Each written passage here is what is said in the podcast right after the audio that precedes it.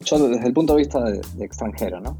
Eh, los chinos trabajan, eh, a mi opinión, trabajan aún de una forma muy, muy caótica y trabajan muchísimas horas. Acá en China hay un, hay un, hay algo que se llama cultura de trabajo 996. Significa que se empieza a trabajar a las 9 de la mañana, se termina de trabajar a las 9 de la noche y se trabaja 6 días a la, semana.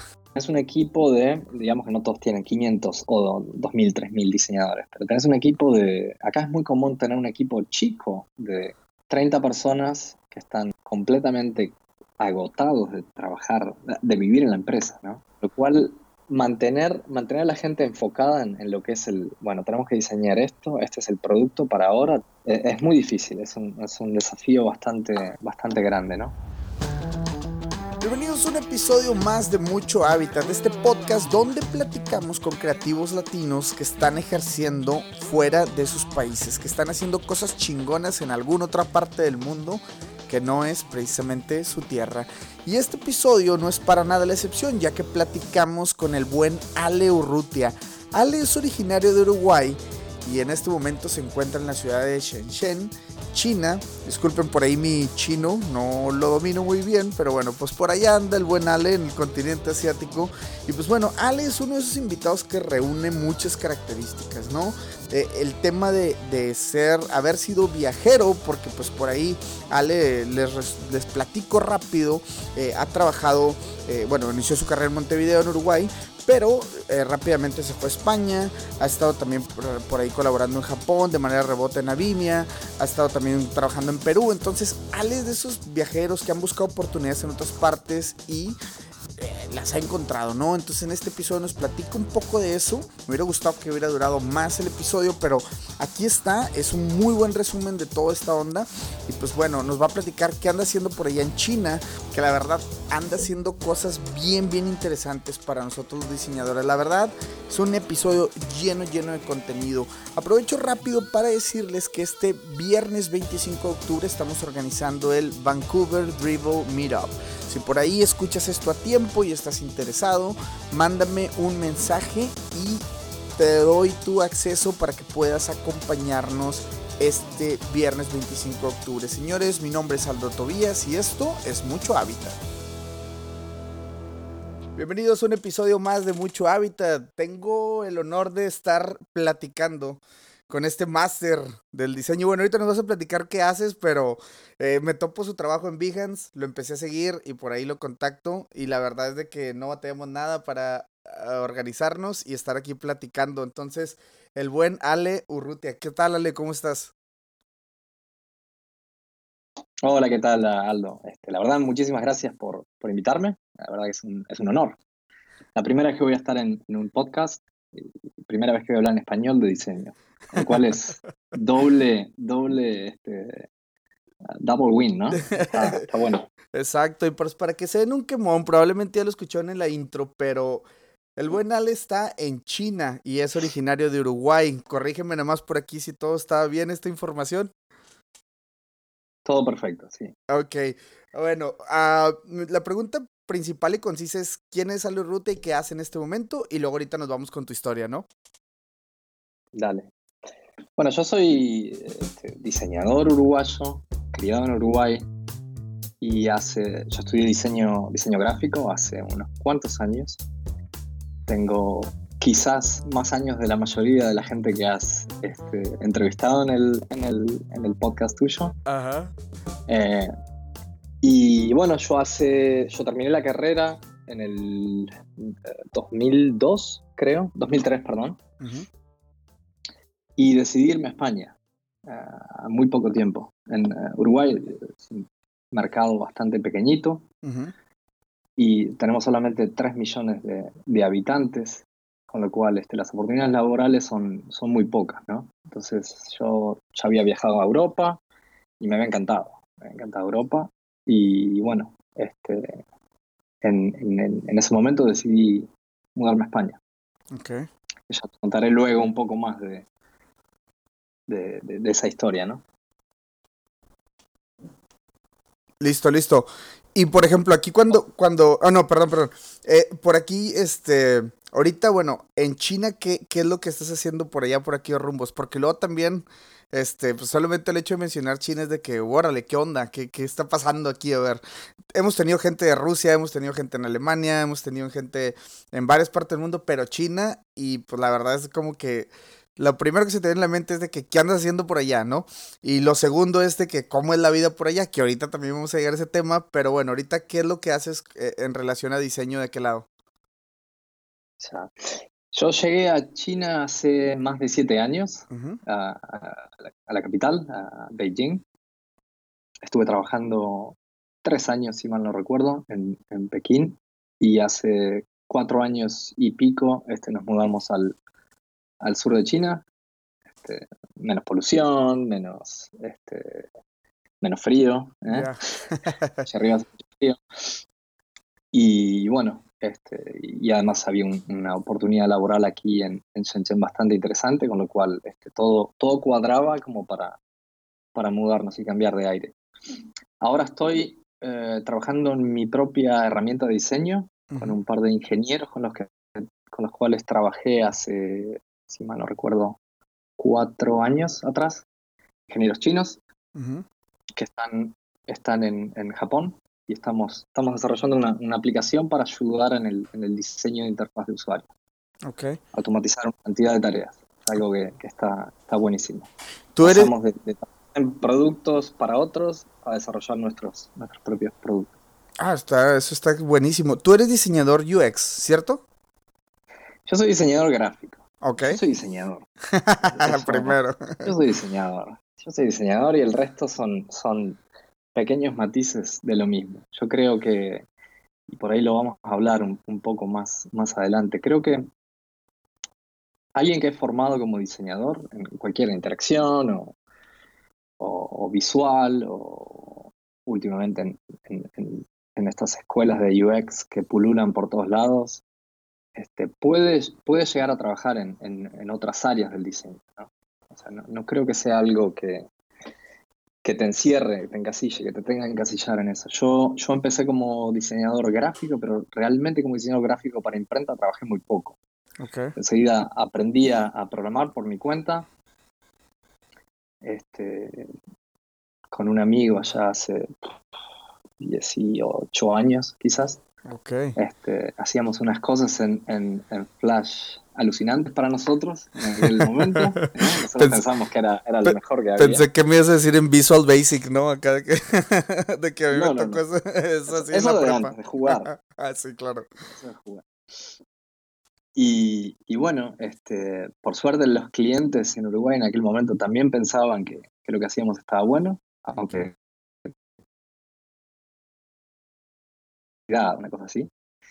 Y, y, empezamos muy, muy fuerte, porque empezamos estudiando y a la vez jugando con el mundo real, ¿no? que, eso nos sirvió bastante. Eso estuvo, estuvo muy bien. Y después fue, fui este, transición, perdón, en español no me sale. Transicionando. Ajá, sí. Transicionando a este, diseñador web. Eh, al, al, poco tiempo Flash pasó, Flash y ActionScript pasaron a ser este, un poco enemigos, ¿no? Porque, bueno, evidentemente no funcionaba en todos los sitios eh, igual, con lo cual eh, empecé a utilizar CSS y, otras tecnologías que, me daban un poco más de, juego, ¿no? Con el, tema de desarrollo de, páginas web. Ya. Y, luego, este, también este, pasé a trabajar como, como diseñador UX. Ya. Este, yo creo que, que cualquiera, me imagino que hay, porque lo sé, este, he escuchado varios, varios diseñadores más, más jóvenes que tienen este problema, ¿no? que piensan, uh, yo ya soy este, diseñador de, tal tipo, de interacción, no puedo hacer UX, o soy, ¿sabes lo que quiero decir? Y, como que tienen ese miedo de, poder cambiar. Creo que siendo diseñador estamos con las, venimos con las herramientas de, pensamiento crítico, de entender el usuario, ¿no? el contexto de todo, como para poder este, seguir trabajando en otras áreas de diseño. Claro, claro. Y sí, me encanta esto que dices, ¿no? Digo, al final, en resumen, como lo dijiste, soy diseñador, punto, ¿no? O sea, de ahí como dices, los matices y todo los vas dando conforme va pasando el tiempo, la vida, eh, los clientes, lo que tienes. Este, que por cierto, digo, bueno, a mí me llaman muchas, mucha, mucho la atención piezas que tienes por ahí tu portafolio de Behance. Voy a dejar los enlaces a tu portafolio eh, para que la gente vaya y cheque tu trabajo porque sí, la verdad está, está buenísimo. Y Ale, digo, me gustaría entrar en el tema conciso de, de, de por qué migrar. ¿Tú por qué migraste? ¿Cuál, cuál es tu historia detrás de, detrás de esto? Bueno, es un poco lo que, lo que yo te conté. Yo empecé en, trabajando, estando en la universidad, primero porque tenía que pagarme la, la universidad. Tanto mis padres como mi abuela me ayudaron a pagar. Lindo el perrito. Sí, les mando saludos, Mo, a todos. muy bien, muy bien, Mo. Este, ellos me ayudaron a pagar la universidad. La universidad era bastante cara, sigue siendo, imagino pero yo tenía que trabajar ¿no? para, para, seguir este, colaborando y pagando la cuota mensual y tal. Entonces este, yo, yo generé cierta experiencia eh, laboral en Uruguay y al, al, poco tiempo yo me di cuenta que el, el techo que había este, laboralmente en Uruguay era, estaba muy cerca, ¿no? Y teniendo 24 años, uno quiere un poco más, ¿no? Claro, claro. Por ahí a la edad que tengo ahora, lo pensaría de forma diferente, pero teniendo 24 años, habiendo viajado por suerte, tuve la suerte de viajar a, varios sitios antes, yo quería más, no quería quedarme en, en, Uruguay, ver el fútbol, sí, muy bueno, la familia, todo eso está muy bueno, pero yo, yo profesionalmente estaba buscando más. Claro. Entonces en el, en el 2004, finales del 2003, decidí irme a España. Okay. Principio del 2004 viajé a, a, España, a una ciudad pequeñita que se llama Vigo, en La Coruña, es en el, en el, en el, sobre el Atlántico Norte. Este, y fui con, la verdad yo fui con, fui sin ningún miedo, que yo recuerde. Bueno, la, memoria me juega un poco, este, la memoria me juega un poco una, una pasada, ¿no? Pero yo no recuerdo haber tenido ningún miedo, ¿Pero ahí ibas, a, estudiar o ibas a, encontrar una oportunidad de trabajo? Yo iba de, con, visado de trabajo, eh, visado de, turista, perdón. Pasaporte uruguayo. Ok. Sin ninguna, no hice ninguna, es cosa de, inconsciente, ¿no? Yo fui sin nada. Sí, sí, sí. Este, tenía una prima, una prima segunda que me ayudó a alquilar un apartamento. Ok. Llegué con un apartamento, yo salía a buscar trabajo en una ciudad de 300.000 habitantes. Claro, claro. Muy pequeñita, ¿no? O sea, un poco inconsciente. Con lo cual, ni miedo, ni incertidumbre, ni nada. Yo fui loco, ¿no? Muy loco. me gusta, me gusta. Tuve, la suerte que. Sí, no lo haría ahora, ¿eh? Ahora quizás. yo este, tuve la suerte que el apartamento donde yo. El apartamento que yo alquilé, el estudio que yo alquilé, quedaba a, muy poco de lo que era el centro de, la ciudad. Y yo llegué y creo que al segundo día, segundo o tercer día, salí a dar una vuelta para conocer el barrio y encontré un, un, letrero en un, edificio pequeñito, de cinco pisos, muy, muy pequeñito, una ciudad pequeña, ¿no? 300.000 habitantes, que decía este, Visual uh, Publinet. Y dije, bueno, esto tiene que ser desarrollo de web o, desarrollo de web. El lunes, el lunes vuelvo, ¿no? El lunes fui con mi portfolio, tenía una copia de mi portfolio. ¿ah? una copia de mi portfolio que, yo creía que estaba muy bueno. Y nada, golpeé la puerta, me atiende. Cuando golpeo la puerta me doy cuenta que no había preparado nada. Dije, uff, ¿qué, ¿qué, digo? ¿Qué está haciendo? Soy, un, turista acá, ¿qué estoy haciendo? Nada, golpeé la puerta y dije, eh, soy diseñador, papá, papá, este, estoy buscando trabajo. Y me dijeron, perfecto, estamos buscando a alguien. Con lo cual este, me agendaron, bueno, pasé, pasé a, la oficina, estuve hablando con uno de los desarrolladores. Era, era un, estudio de, de, desarrollo de páginas web. Y me agendaron para el siguiente día, si mal no recuerdo, para ver al, para hablar con el director de arte. Y otro día nos juntamos en un café, tomamos café, tomamos como tres cafés, una charla de fútbol, diseño, desarrollo de páginas web, lo que fuera, y me contrataron. Tuve la suerte, una suerte tremenda. O sea, llegué, llegué en incertidumbre total y, y de la situación, ¿no? Claro. Y a tener trabajo muy rápidamente, con lo cual este, tuve mucha suerte, creo yo. Sí, totalmente, digo, porque es, es este hay muchas historias, ¿no? Y, es, y de eso se trata este podcast, ¿no? De conocer cada, cada una de ellas. Eh, habrá gente que se va, por ejemplo, tuvimos a Alma Esparza, quien se llegó a Canadá ya siendo residente permanente, si me explico?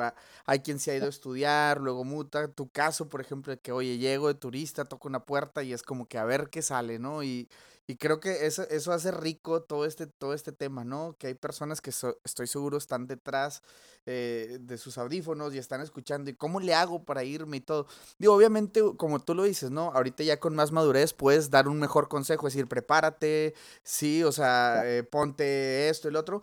Pero al final de cuentas, a, a, quien le sirve le sirve hacerlo a su modo, ¿no? O a su manera, o la manera que él cree correcta. Ya la vida se encargará de decir si era el momento correcto o no, ¿verdad? Pero bueno, en tu caso, pues yo creo que estuviste en el momento ideal, este, en el lugar ideal, en el momento ideal, ¿no?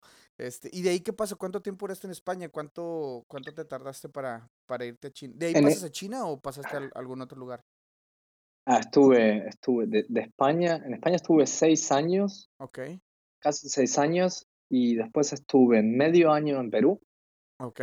Y creo que fueron dos o tres años en Japón. Ok, ok. Eh, cuando trabajaba en, en, Perú y en Japón, yo trabajaba remoto para una empresa namibia, en África. Ok.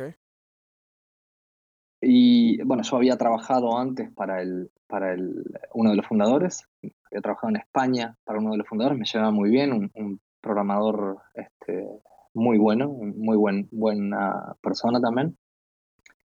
Y bueno, él me, contrató para trabajar en, Namibia y lamentablemente no seguí el, el, consejo de él de irme a, Namibia a trabajar, no sé, en aquel momento pensar en África, yo no, no recuerdo el por qué, el por qué no pasó, pero veo las, las fotos de lo que es este, Namibia y, me arrepiento día a día.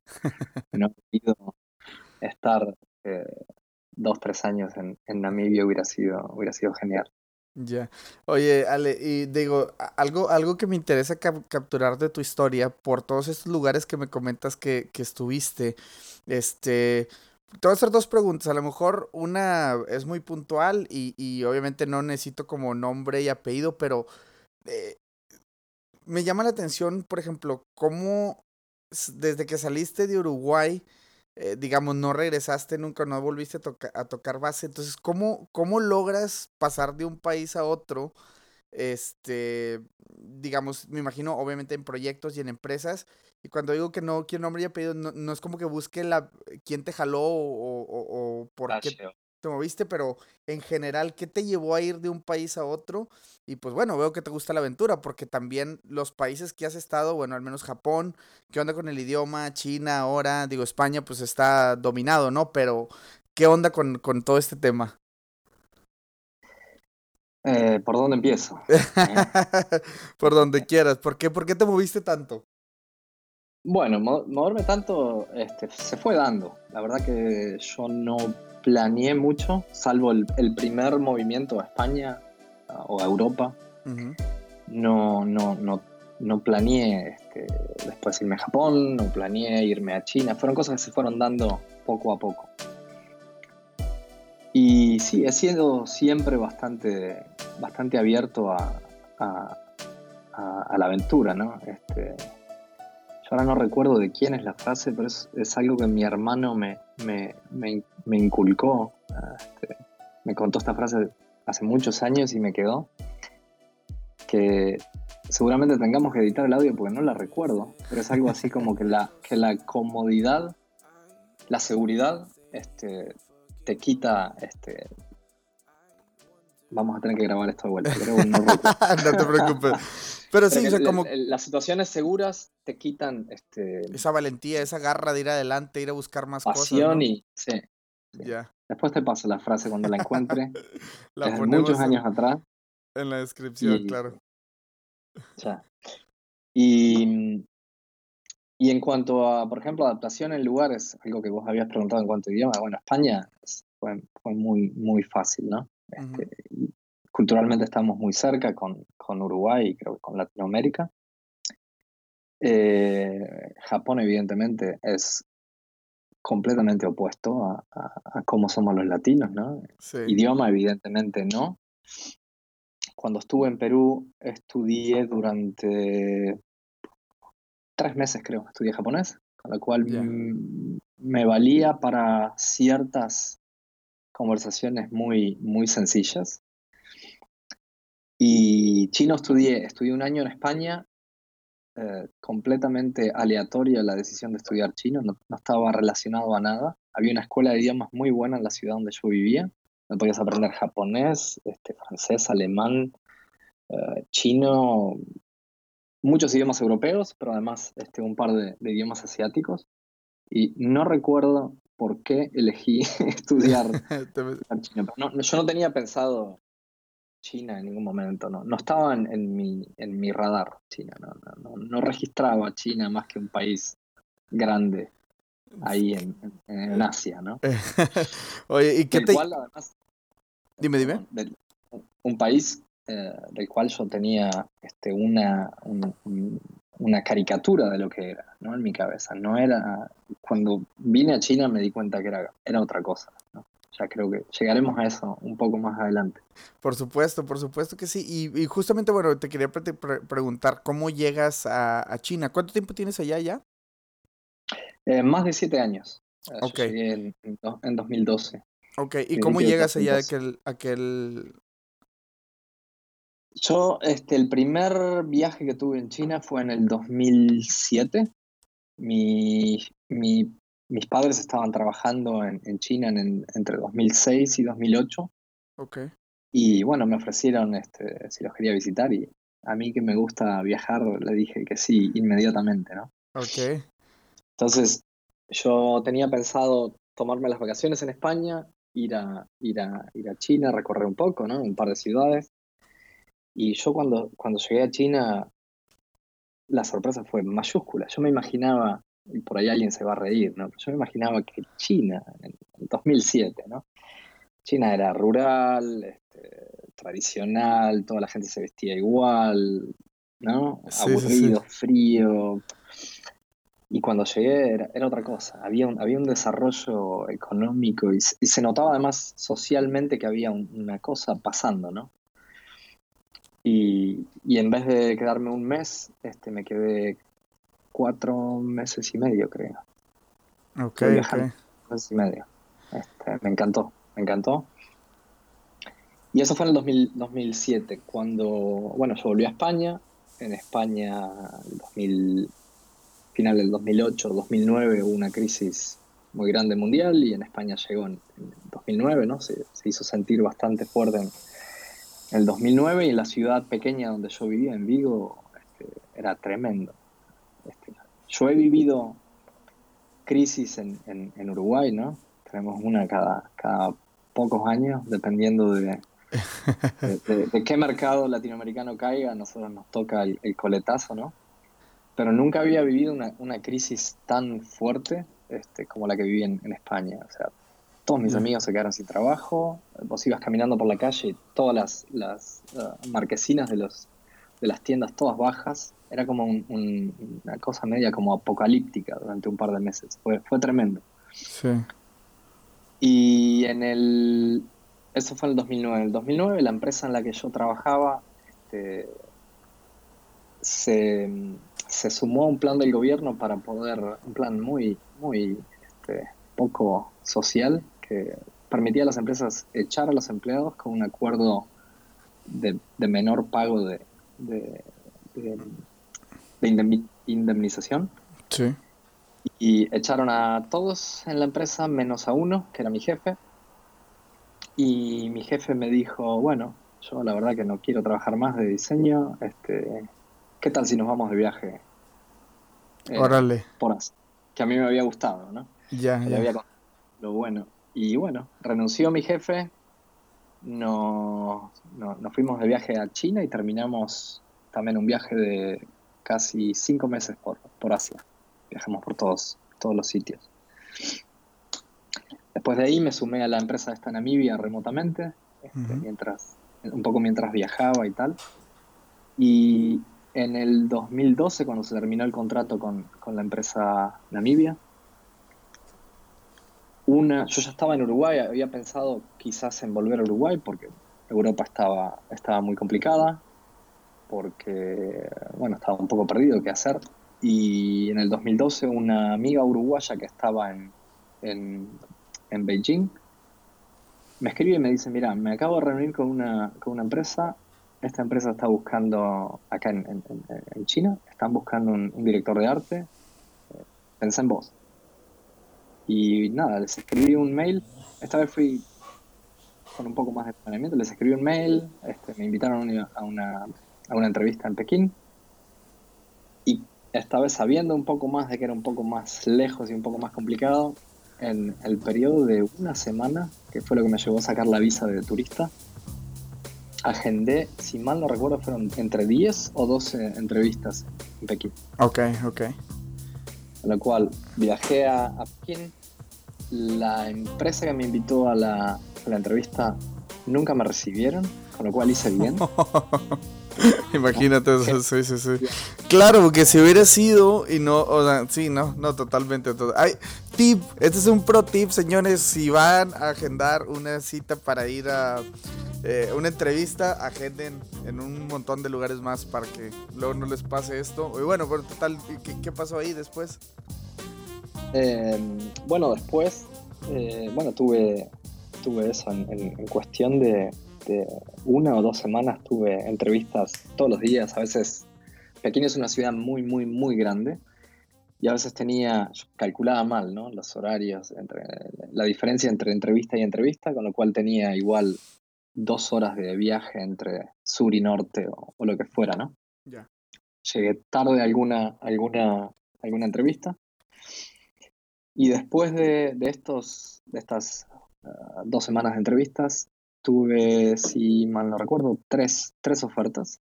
Ok. Me decidí por, por una de ellas. Yo llegué, yo tuve mucha suerte porque en el 2012 la torta para repartir en, en China aún era, era grande, ¿no? Era dulce y era... Claro, claro. Se podía elegir, se podía elegir bastante bien. Ya. Lo cual, este, bueno, tuve la suerte de, de, poder elegir y bueno, ya desde el 2012 me quedé en, en, China. En China, perfecto. Y a partir de ahí, bueno, eh, me gustaría hacerte la, la, pregunta que siempre hago, ¿no? O sea, ¿cuáles son los mayores retos que, que vive alguien que migra? Y en especial, la verdad es que yo creo que esta pregunta, digo, entiendo que el idioma es uno, o sea, ese yo creo que, y más en tu caso, este, yo creo que es un, un buen reto y es un buen torito que aventarse, pero en el ámbito personal, el ámbito profesional, ¿cómo estabas acostumbrado tú a trabajar? Luego llegas a China y cómo está acostumbrada la gente a trabajar allá de aquel lado. Eh, no sé, hay un montón de cosas que me pasan por la cabeza, pero ¿quién mejor que tú para que nos expliques ¿cuáles son los mayores retos que, a los que te tuviste que enfrentar? Ya, el, idioma este, es, algo tremendo, ¿no? En, Japón, por ejemplo, no, no se habla muy bien inglés, con lo cual este, es un reto, un reto enorme. En China ahora habla muchísima gente inglés muy, muy, muy bueno. Pero evidentemente, si vos estás trabajando en un equipo donde son todos chinos y dos, tres extranjeros, la mayoría de las meetings son en, chino, ¿no? Aunque empiecen en inglés, evidente, naturalmente van a, van a, transicionar a, a, chino. ¿no? Discusiones, los detalles, lo que fuera. Entonces, tenés que constantemente, a ver, volvamos a, o volvemos a esto o me voy. Porque no les entiendo nada. porque es difícil, es un idioma muy difícil de, hablar y entender, ¿no? Eh, y después de formas de trabajar, sí, bueno, diseño en, China, yo cuando llegué diseño en China era más, más bien solamente algo para embellecer las cosas, ¿no? No había mucho, se pensaba en, bueno, es una herramienta para este, generar comunicación, es una herramienta para hacer funcionar un producto mejor, es eso nada. Y, en muy poco tiempo en China, la evolución del diseño en China ha cambiado este, radicalmente, positivamente, ¿no? Claro, claro. Con lo cual, este, este, eso ha sido bueno. Para el principio fue, fue un, un tanto difícil, ¿no?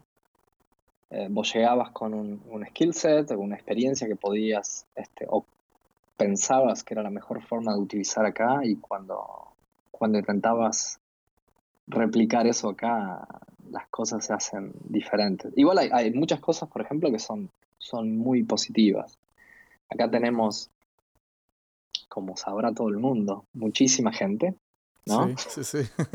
Lo cual hay muchísimos proveedores de cualquier, cualquier servicio que vos tengas que utilizar o partner que necesites para, para desarrollar cualquier cosa. Y además tenés una audiencia enorme, con lo cual es muy fácil em, sacar algo fuera, lanzar un producto y testearlo muy rápidamente. Vas a tener un montón, un montón de, de, usuarios que te van a traer feedback de, si, bueno, mm. estás en, en, el camino correcto o tenés que cambiar algo. Eso es, eso es algo que a mí me, me sorprende porque es, como un mega laboratorio de, de, pruebas de productos. Es buenísimo, eso es buenísimo. Que si tal vos intentás hacer algo así en, en un país como, como Uruguay, que somos 3 millones y medio, te va a llevar tiempo. Claro, claro. Nadie a no vas a encontrar gente que, ¿no? Claro, claro. Es, un poco difícil eso. Pero, pero este, es, es un buen sitio para, para trabajar en diseño, eh, sobre todo ahora. Ya. El único, el único problema es que, bueno, lo mismo, ¿no? Hay muchísima gente, el diseño se está empezando a valorizar, a valorar mejor acá en China, con lo cual se pagan muy, muy buenos sueldos y hay, hay mucha competencia para, para llegar a ciertas posiciones dentro de las empresas chinas. Después, este, trabajar en, a pesar de las mejoras que ha habido en, la industria del diseño en China, el tema de, cómo se trabaja en cuanto a, a, dinámica de trabajo en los equipos es, muy caótico, sigue siendo muy caótico. Vos sabrás que si tenés un equipo con 8 o 10 personas, es mucho más fácil manejar el trabajo de esas 8 o 10 personas que si tenés un equipo con 80. ¿no? Claro, claro, totalmente. Acá tenemos las, las Big Tech de, de China tienen desde 100 diseñadores a 3.000 diseñadores. Wow. Con lo cual es, muy difícil este, generar este, diferentes productos que sigan una línea, que sigan una estrategia, que, todo el mundo esté alineado, que haya coherencia visual, que haya coherencia en la experiencia, ¿no? Claro. Este, yo trabajaba en un equipo, en un departamento que éramos en total 500. ¿En el puro departamento? Podrás imaginar. Hola. En el puro sí, En el departamento. Diseñadores. 500, wow. Diseñadores. ¿Esto, ¿Esto, para qué empresa fue, perdón? Esto fue para Huawei. Huawei, ok, ya, ya, ya. sí, sí, sí. O sea, e, es, es, un monstruo de empresa, ¿no? Y un monstruo también luego de, de como dices, ¿no? De, de, de departamentos donde todo el mundo me imagino que quiere pues dar el siguiente paso, subir escalones y tú mismo aprender y me imagino que haber sido aquello un, o sea, bastante aprendizaje que te he dejado. Eh, además, además de todos estos problemas de, bueno, de comunicación, yo desde el punto de vista de, extranjero, ¿no? Eh, los chinos trabajan, eh, a mi opinión, trabajan aún de una forma muy, muy caótica y trabajan muchísimas horas.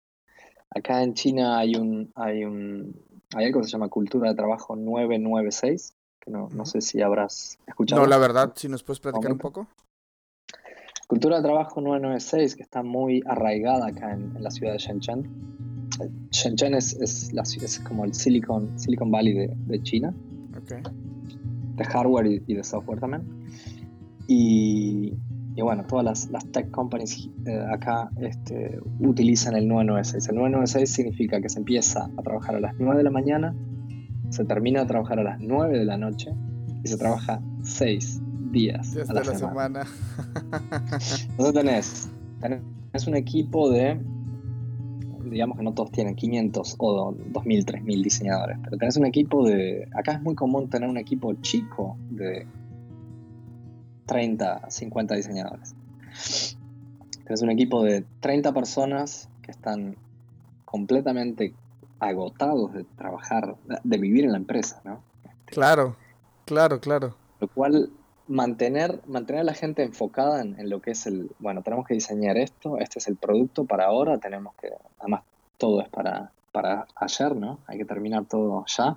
Claro. Y es muy difícil, es un, es un desafío bastante, bastante grande, ¿no? Por suerte los, los chinos son, son muy buenos trabajadores, este, no, son, son menos quejicas que los uruguayos, ¿no? Los uruguayos somos campeones mundiales de, de queja, ¿eh? mucha honra, mucha honra, Eh, y no es, no es algo que, nos, que sea completamente negativo, a veces sirve quejarse un poco, pero nosotros por ahí lo llevamos a un, a un, a un nivel un poco preocupante. Y en China, en China es muy común que es algo que yo pienso que es bueno y es malo a la vez, que si vos a tu equipo le decís, esto es lo que tenemos que hacer, ninguno del equipo te va a decir, pero podríamos hacerlo de esta otra forma. O tengo información de tal uh, PM que me dice que no, nadie, nadie te va a decir eso porque eso sería como faltar el respeto al, al, al manager, ¿no? Ok. Con lo ¿Qué- cual, si estás en, en- en una buena dirección, es genial, porque todo fluye, ¿no? Tenés mucha gente que va a trabajar en algo, Sí, sí, sí. está bien direccionado. Pero si vos venís con, con mala información, o si te equivocaste, porque uno se puede equivocar, ¿no? Van todos para donde mismo. Vamos todos al, a- a- al matadero, ¿no? Con lo cual Sí, no, por eso total. es positivo y negativo. totalmente. Y, y quería preguntarte, Ale, o sea, ¿cuánto tiempo estuviste ahí? Y o sea, ¿fuiste escalando como posiciones, puestos, hasta qué puesto llegaste? ¿O cómo, cómo funcionaba ahí ese tema?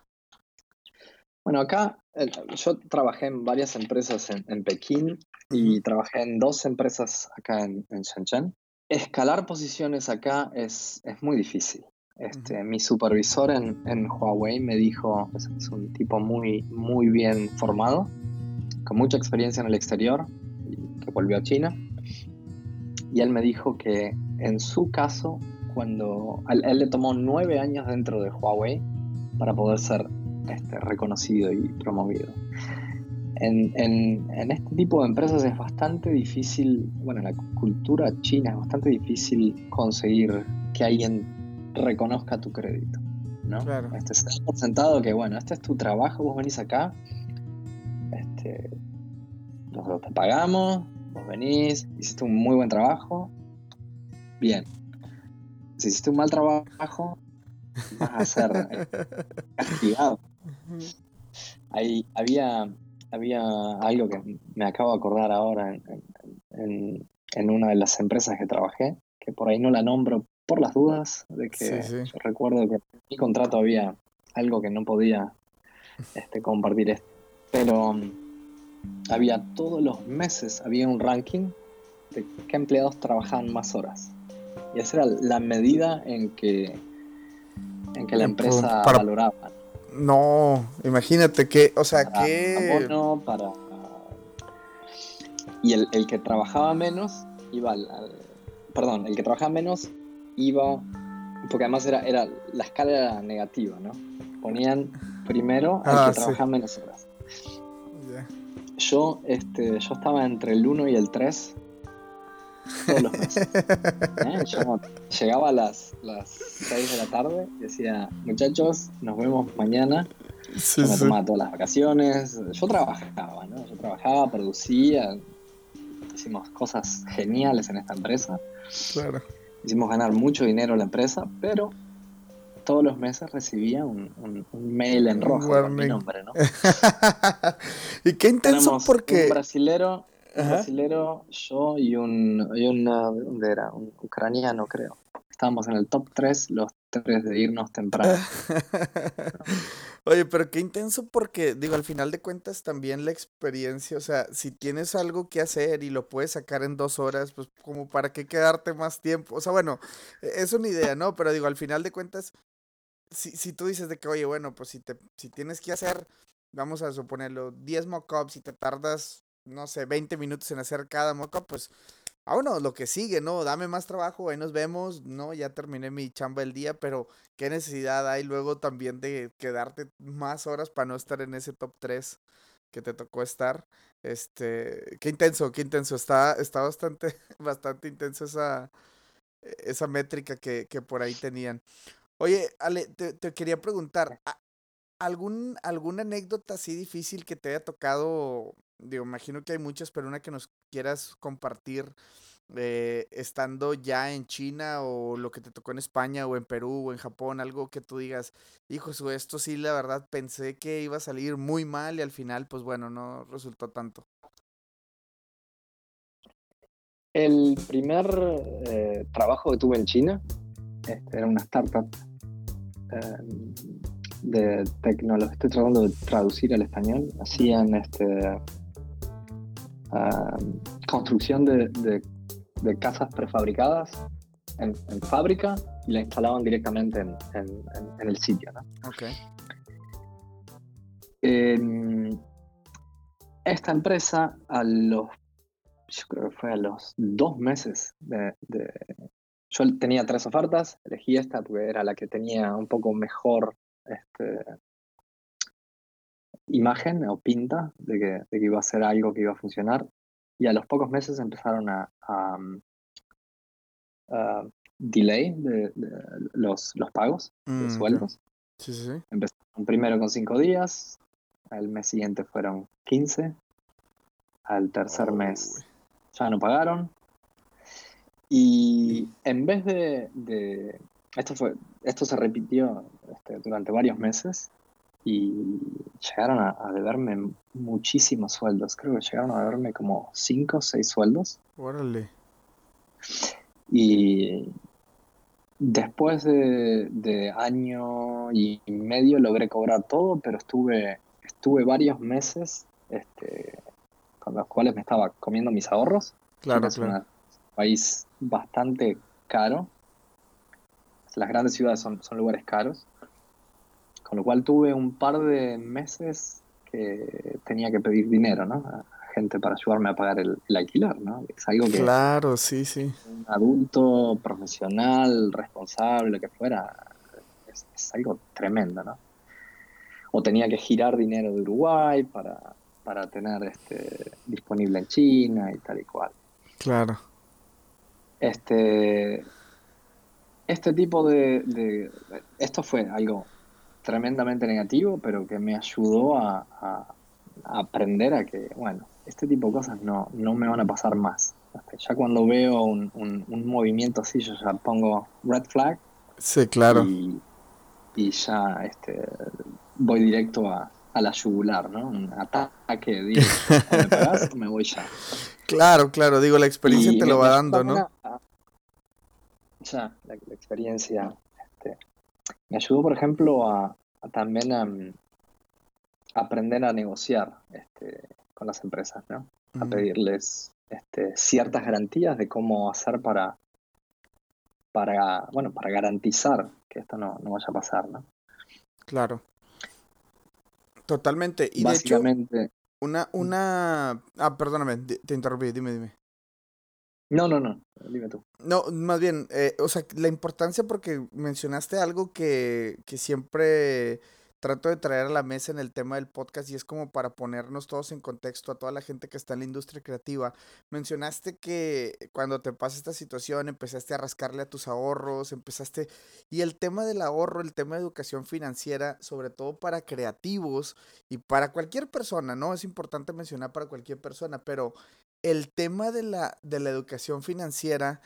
Eh, la importancia de saber mover tu dinero, la importancia de saber ahorrar, la importancia de, todo ese tipo de cosas. Creo yo, lo traigo a la mesa porque creo, al menos en México, ese tipo de cosas no, no las vemos en la universidad, no las vemos en general, ¿no?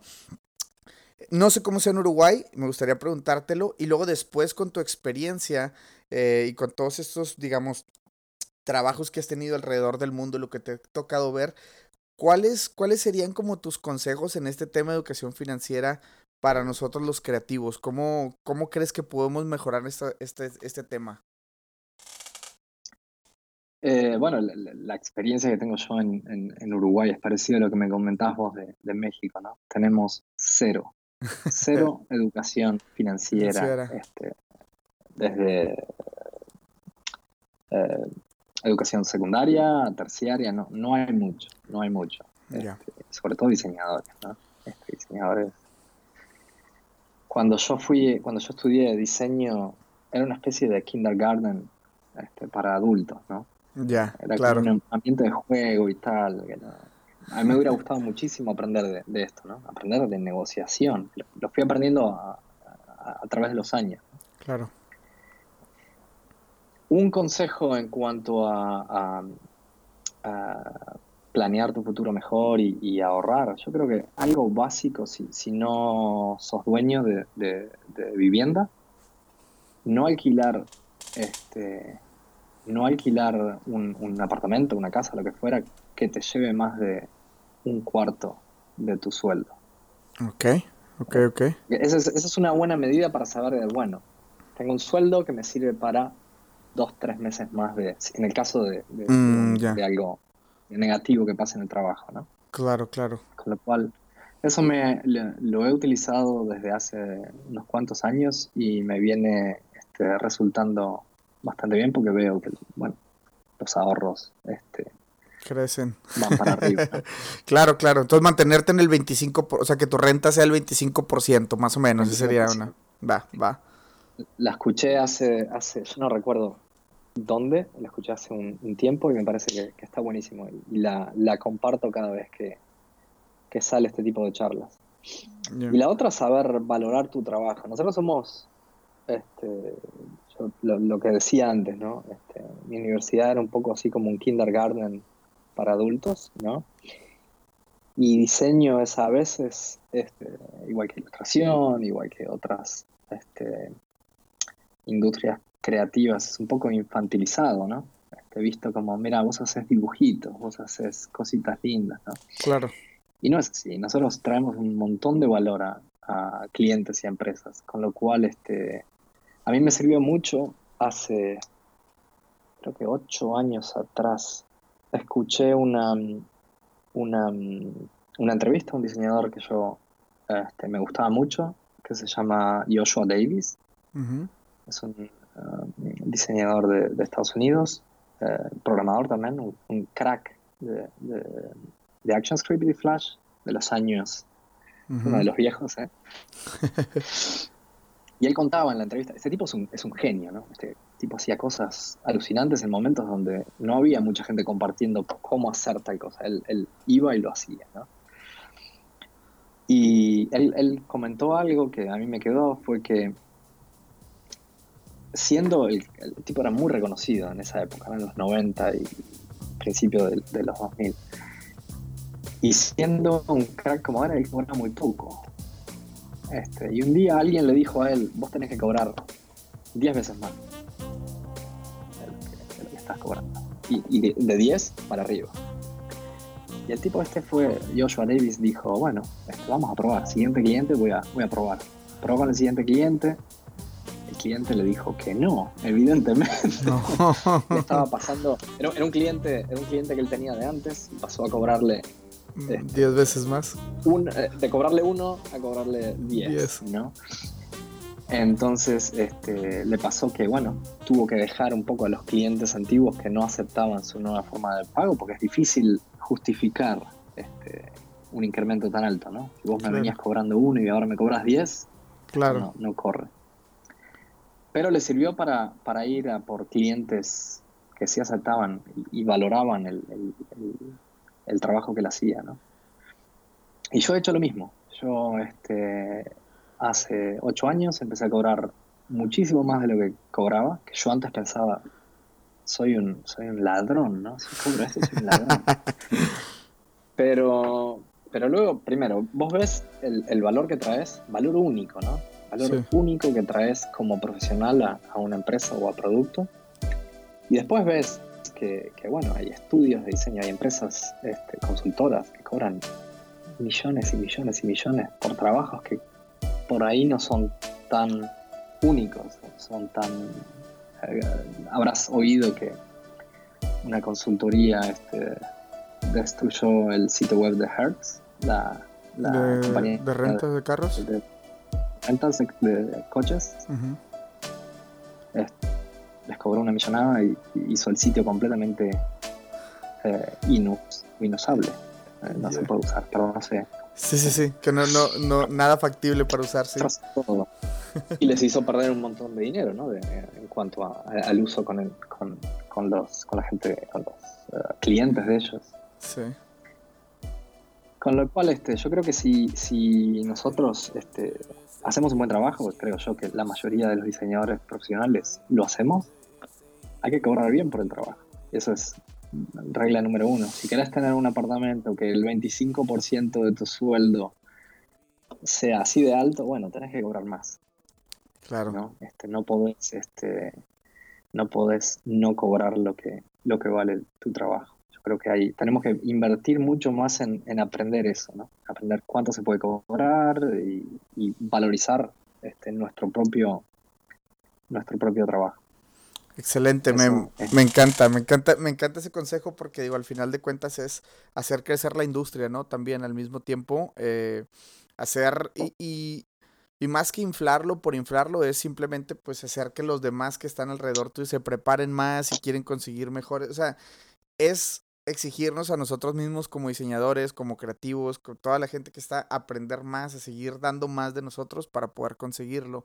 Y Ale, antes de pasar a esta última parte como del, del digo, el episodio, yo sé que igual se quedan muchísimas cosas ahí todavía al aire, vamos por ahí como en 50 minutos, entonces me gustaría haciendo como el wrap up, pero antes de eso, o sea, me gustaría nada más preguntarte si, si tuvieras que preparar un kit de, supervivencia, ¿no? De que, este, para alguien que va a migrar, ¿qué cosas debería de meter este, a la mochila, ¿no? Y no digo, no, no, no hablo a la mochila literal, sino a tres cosas que debe tener alguien que se decide a migrar. Em, primero, en la mochila real, viajar con, con, pocas cosas. Ok, ok. Viajar con, viajar con mucho te, te, te, te cuesta moverte con velocidad, ¿no? Tomar decisiones más, este, más uh, libremente, ¿no? Si tenés muchas cosas físicas que te atan a, un lugar a donde vas, lo que fuera, te anclan, exacto.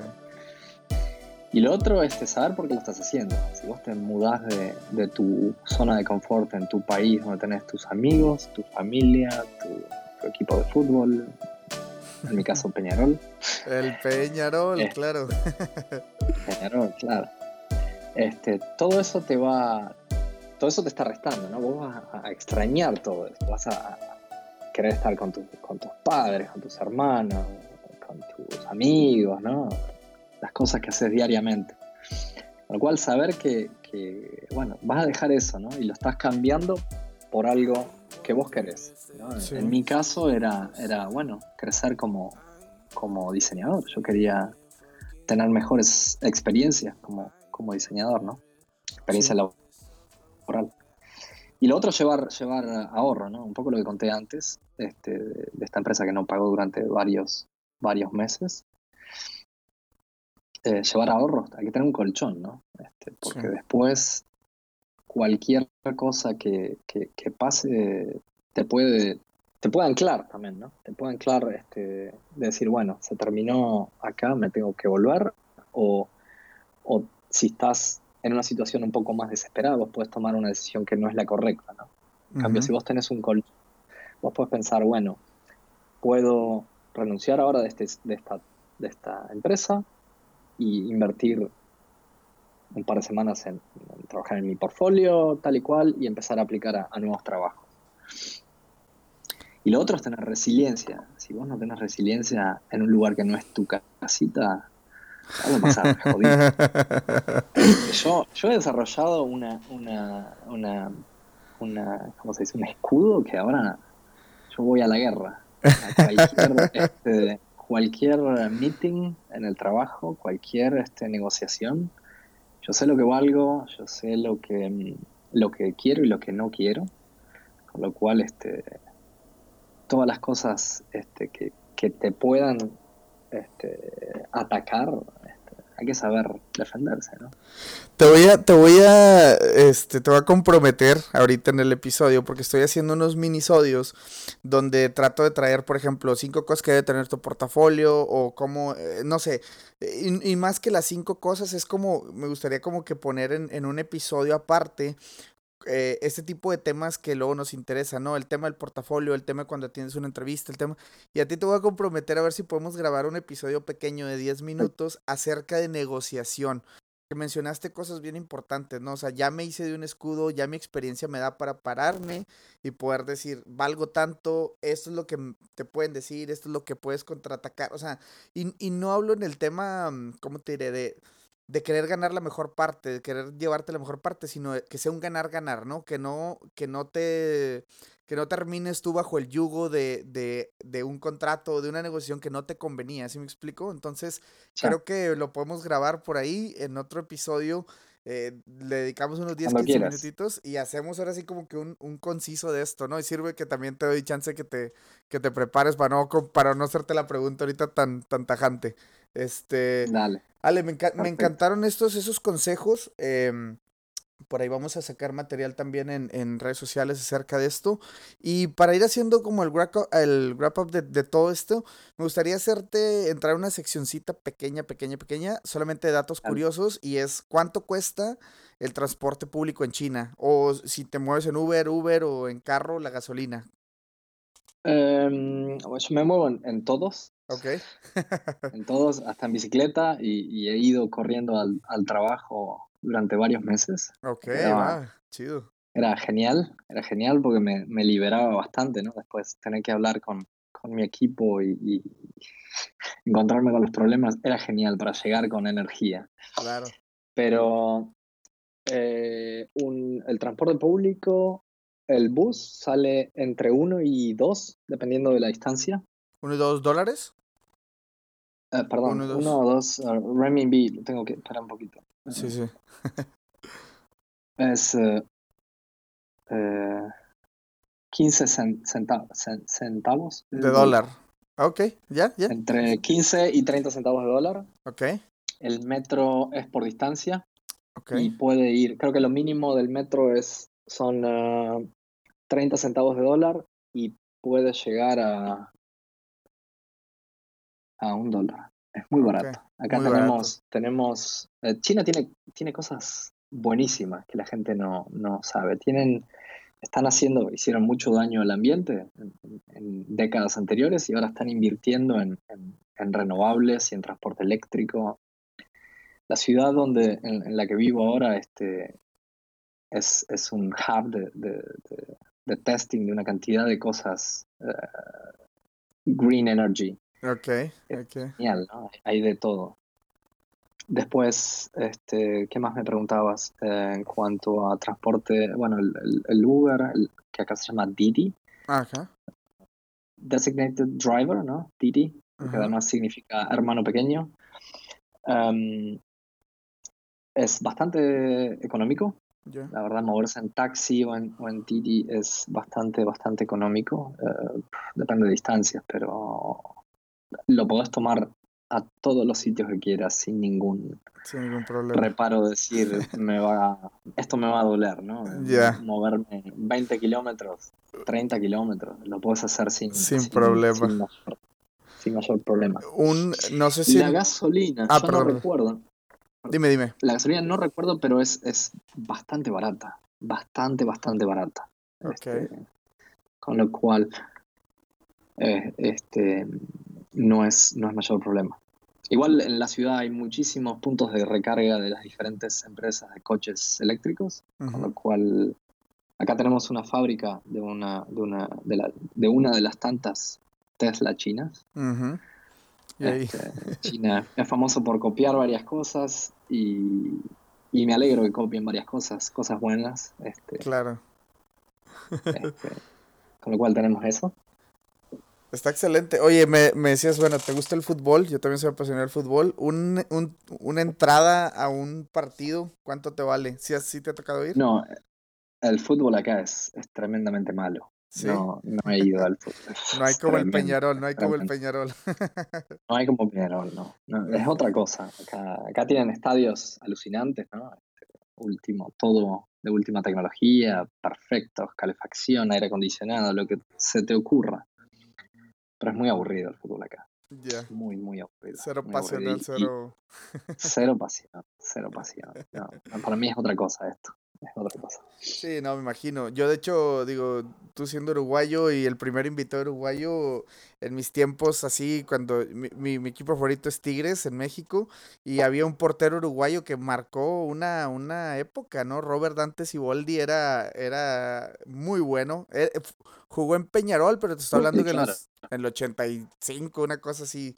Este, y era, eh, digo, nada más ahí como dato curioso, ponían un, era muy alto, entonces ponían un póster de él este, con la mano así, y todos los niños que pasaron por debajo de su mano estaban gratis, y órale, vámonos, vámonos, vámonos, ¿no? Y ahí con mis primos, este, una buena anécdota ahí del, del buen Robert Dante Siboldi, pues de, del fútbol, ¿no? Al final de cuentas. Este. Ale, me gustaría solamente ya para despedirnos que nos platicaras eh, tus redes sociales, no es cierto, recomendaciones primero, si nos puedes recomendar algún eh, libro, alguna eh, serie, algún podcast, algún algo que tú digas, oye, esto está bueno, échenle un ojo. Y después de eso, pues nada más redes sociales para saber dónde te puede encontrar la gente, para que pueda ver tu trabajo y para que, pues, ahora sí como que te siga los pasos. Dale. Libros, últimamente no tengo mucho tiempo, tengo una nena de año y medio, con lo cual los libros que estoy leyendo son uh, Mi papá, de Anthony Brownie, es un libro de de tapa dura de ocho páginas, que le encanta a ella y me encanta a mí, con lo cual no, no he tenido mucho tiempo de leer nada este, de disfrute mío solamente. Sí, sí. Y, y, cosas técnicas, en cuanto a cosas técnicas de diseño, um, Graphic Design Thinking, este, lo leí hace muchos años, y Thinking with Type, esos son libros bastante, bastante buenos que no, no van directo al, al punto, no tienen no tienen cuento, cuento chino en cuanto a... hay, muchas... Eso, eso es un poco un, algo que daría para hablar muchísimas horas. Yo creo que eh, hay, plataformas como Medium, hay, hay, plataformas dentro, de, bueno, diseñadores influencers dentro de Twitter e Instagram, que creo yo que no están este, siendo responsables con, con lo que deberían hacer como, misión de, su trabajo de influencer. Este, hay mucha gente que está desinformando eh, por un tema de, generar su propia promoción. ¿no? Y creo que esto le resta bastante a, los diseñadores.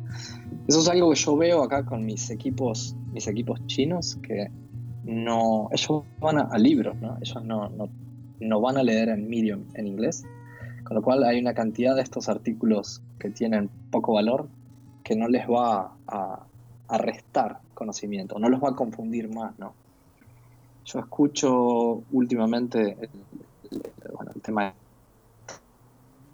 del síndrome del impostor. A mí me hace, yo no, he tenido nunca síndrome del impostor, por suerte, sé que es algo real, no digo que no lo sea, pero yo creo que este, este tipo de, influencers, este, que hay, hay muchos, cuentos, una cantidad de vendehumos que están generando que, la gente se confunda más, ¿no? Que piensen que el diseño es muchísimo más difícil y muchísimo más complicado de lo que es. Y creo que están, están haciendo que la industria en, general del diseño este, se convierta en algo más caótico, sin, sin procesos. Cada uno de, estos influencers viene con un nuevo framework de, de cómo este, generar productos, cómo y al final de cuentas, lo que están haciendo es intentando vender su propio libro, su propio curso o su propio kit de cartas de, mi framework de UX, mi framework de lo que fuera. Con lo cual, este, me fui un poco de las ramas, lo siento. No, no, está bien, está bien. pero, pero creo que es bueno, es bueno que, aparte de recomendar este, libros, eh, aplicaciones y tal y cual, yo creo que está bueno que, que, sepamos parar un poco este, el tema de, de, consumir contenidos. ¿no? Hay una cantidad de contenidos que no aportan mucho. Con lo cual, mi recomendación es hablar con tu profesor, hablar con, con gente, con mentores que tengas que sepan, que sean gente de diseño que, que realmente sabe lo que está haciendo y pedirles a ellos que te recomiendan libros. Medium es, es, de acceso libre y tal, y te puedes encontrar con cualquier este, artículo sin sentido. claro. Luego, en cuanto, en cuanto a aplicaciones, yo hice la transición a, bueno, yo uso Sketch, amo Sketch, me parece una herramienta que, que este, ayuda mucho a, producir diseño muy rápidamente. Hay otra gente que prefiere Figma, lo he usado, pero quizás mis, mis ojos son un poco más, este, soy un poco más viejo como para enfocarme en una interfaz tan brillante y tan pequeñita. Ajá pero tiene cosas muy buenas Figma también.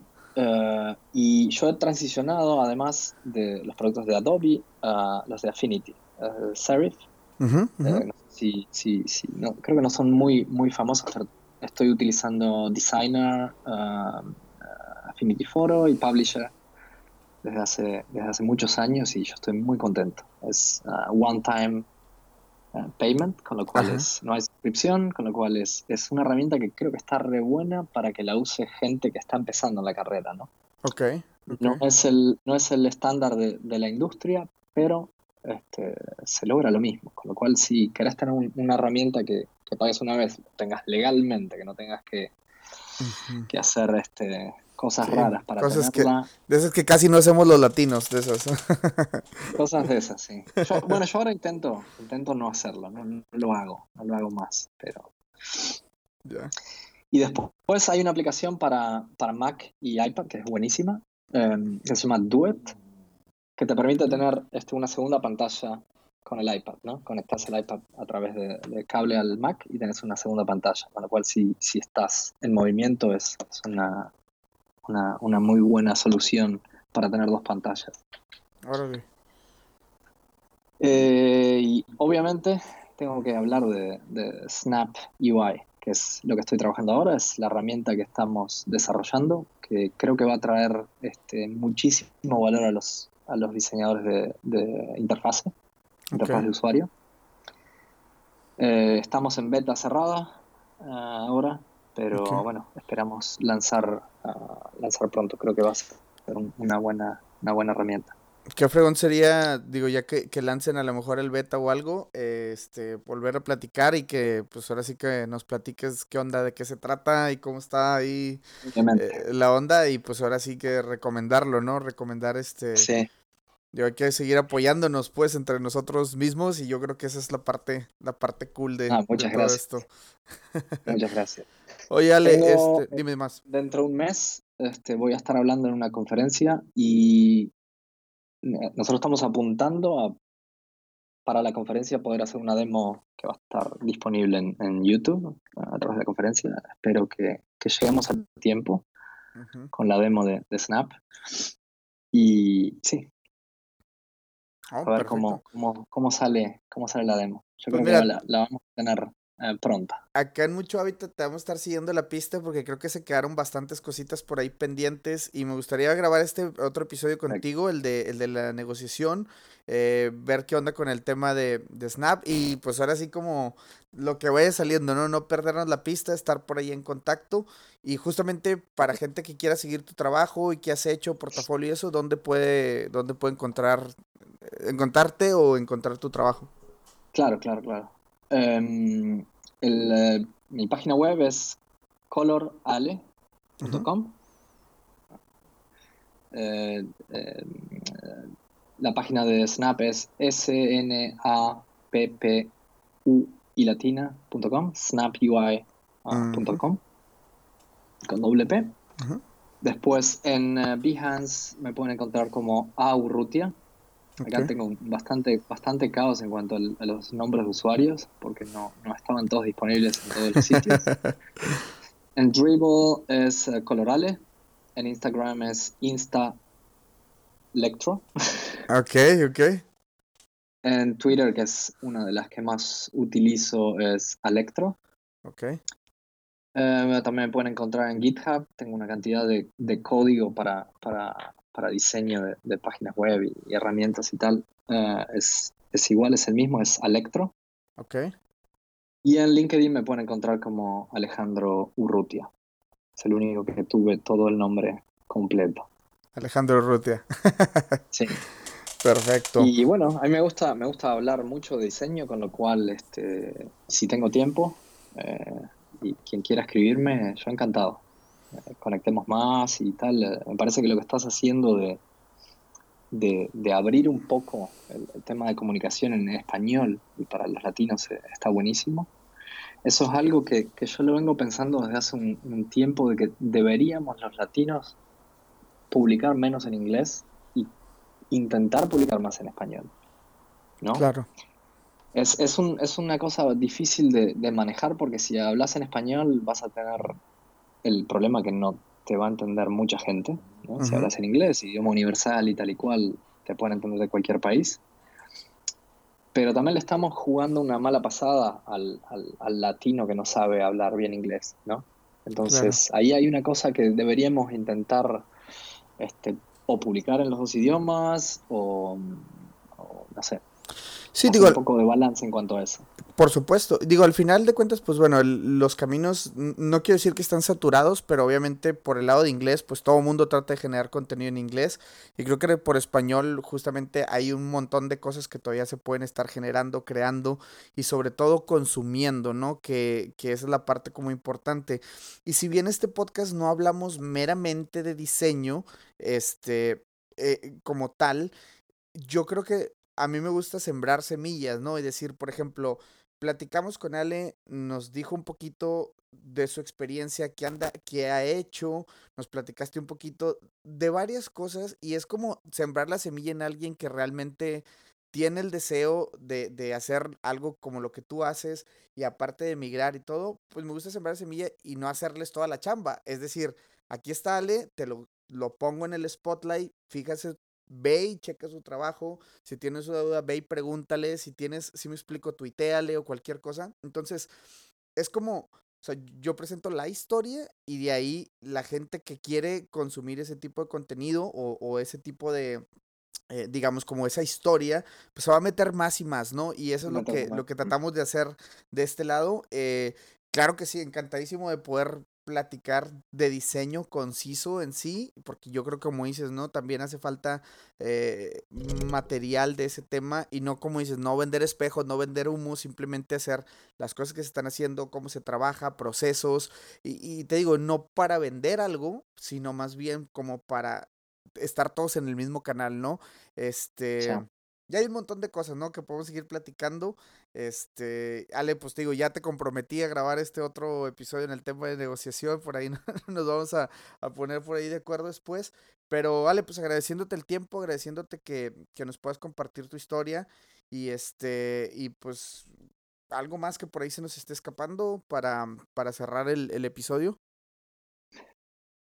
Eh, quizás estaría bueno, bueno, esto va un poco, tu podcast va de, animar a gente, eh, bueno, presentar historias para animar a gente a que, a que salgan y hagan, hagan más cosas, ¿no? Salir afuera es, es difícil, por más que, de, independiente del tipo de, de, personalidad que tengas y cuál, es muy difícil para todos, te vas a encontrar con mil problemas. Por ahí no hablamos tanto de eso, pero hay mil problemas. Pero los, la, la experiencia, sean problemas, sean, sean este, cosas positivas, te van a llevar a, a algo mejor. Este, y eso está, está buenísimo. Y quedándose en, en, tu país, lo podés lograr. Pero saliendo de afuera vas a aprender una cantidad de cosas de otro tipo de gente, ¿no? Que te va a enriquecer como, como diseñador. Por ahí si sos contador, bueno, este, no. ¿No? Pero siendo diseñador, siendo diseñador vas a aprender muchísimas cosas porque ahora los productos están siendo lanzados a, a todo el mundo, ¿no? Con lo cual, este, yo creo que, que, que, todo suma, ¿no? Lo malo, lo bueno que, que, te encontrás en la vida como, como diseñador y bueno, como persona también, este, te suma para que este, vayas a, algo mejor, ¿no? Cortito, eh, la, la herramienta en la que estoy trabajando ahora, SnapUI, surge de, tres empleados que estábamos completamente desencantados con el trabajo que estábamos haciendo en, una empresa hace cuatro años atrás, ¿no? Y surge además de una cantidad de experiencia que los tres, un PM, un, desarrollador, un ingeniero y un diseñador, vimos una cantidad de cosas que estaban funcionando mal en, en cada uno de, nuestros, de nuestras industrias y decidimos, bueno, vamos a hacer algo, ¿no? Vamos a hacer algo y, y sabemos que, hay oportunidad y sabemos que toda esta experiencia que tuvimos atrás nos va a ayudar a crear esto, ¿no? Y yo creo que eso está bueno, ¿no? Este, al fin y al cabo, yo no planeaba venir a China y ahora estoy trabajando en algo que me encanta, ¿no? Es mi propia herramienta de diseño, con gente que no pensaba conocer, que no tenía ninguna chance. Con lo cual, las cosas malas también fueron sumando para, para llegar a, un poco a mi presente hoy, ¿no? Y eso está bueno, está bueno. No quedarse con lo negativo y, bueno, y derrumbarse, no, seguir para adelante. Claro, claro. Intentar, no escuchar al, síndrome del impostor, que creo que el, el, síndrome del impostor es un impostor. sí, sí, sí, me late, me late. ¿Cómo se plantea? Y de hecho sí, o sea, es, eso que dices al final del día pasa, ¿no? Eh, eh, la suma de tu experiencia, tus buenas y malas experiencias, más las de tus socios ahora, o sea, forman una, realmente una empresa con un montón de, de pues ahora sí, de, de, experiencia detrás, pero al mismo tiempo de ver cómo se va a mejorar algo que a ustedes les hubiera encantado hacerlo cuando estaban en esa empresa, ¿no? Y, y entiendo que va a ser una app con las mejores prácticas y con lo, o sea, con lo mejor de ustedes, ¿no? Porque al final de cuentas es la suma de todo ese, de todas experiencias buenas y malas se va a ver reflejado en esto que están haciendo. Y eh, la verdad, dale, o sea, lo que podamos ayudar en este podcast, eh, créeme que somos una plataforma que estamos abiertos justamente a eso, ¿no? A, apoyar todo este talento y a, darle, a darle con todo, este, que, que la verdad se, se necesita. Dale, buenísimo, Aldo. La verdad que agradezco muchísimo. Este, además que me encantó este, hablar contigo. Eh, y bueno, Nada, muchísimas gracias. Excelente. Pues bueno, gracias Ale y nos escuchamos en un próximo episodio. Señores, muchísimas gracias por haber escuchado hasta el final del episodio. No queda más que agradecerles por ahí la atención y que nos ayuden a compartir este material. Nos ayuda bastante cualquier post, mención, eh, si lo pueden ahí recomendar con sus conocidos que quieren irse a ejercer al extranjero, la verdad se los voy a agradecer un montón. Y pues bueno, esta conferencia que Ale nos platicaba en el episodio ya está disponible en YouTube. Está muy buena, Ale nos platica incluso al verla en YouTube pueden ver por ahí los gráficos que, que, Ale nos pone y la verdad está bien, bien interesante. Vaya y chequenla. Está muy, muy buena esto de los cuentos chinos. Entonces vayan, vayan a checarla. Y por otro lado, el tema del Meetup, ¿no? El Meetup que estamos organizando este viernes 25 de octubre. Por ahí, este. Dribble nos dio la oportunidad de hostear el evento, entonces lo vamos a hacer. Dunes Famous Restaurant aquí en Vancouver, Seymour y Robson, para los que están por acá. Eh, es un restaurancito, lleguen, pregunten ahí por el backroom, les van a dar acceso ahí en la parte de atrás. Este, entonces, Vamos a estar ahí platicando acerca de cómo es vivir en Vancouver, cómo es vivir del diseño, qué se vienen las nuevas tendencias, todo eso que por ahí a los diseñadores, a los creativos nos puede, nos puede inquietar. Entonces, vayan por ahí, levante la mano. Si ya pasó el evento y están escuchando esto, pues bueno, pueden meterse a ver las fotos y todo por ahí, mándenme un mensaje y por ahí les digo cómo está este rollo. Señores, yo soy Aldo Tobías, gracias una vez más por escuchar el episodio y nos vemos, nos escuchamos, perdón, muy muy pronto. Hasta luego.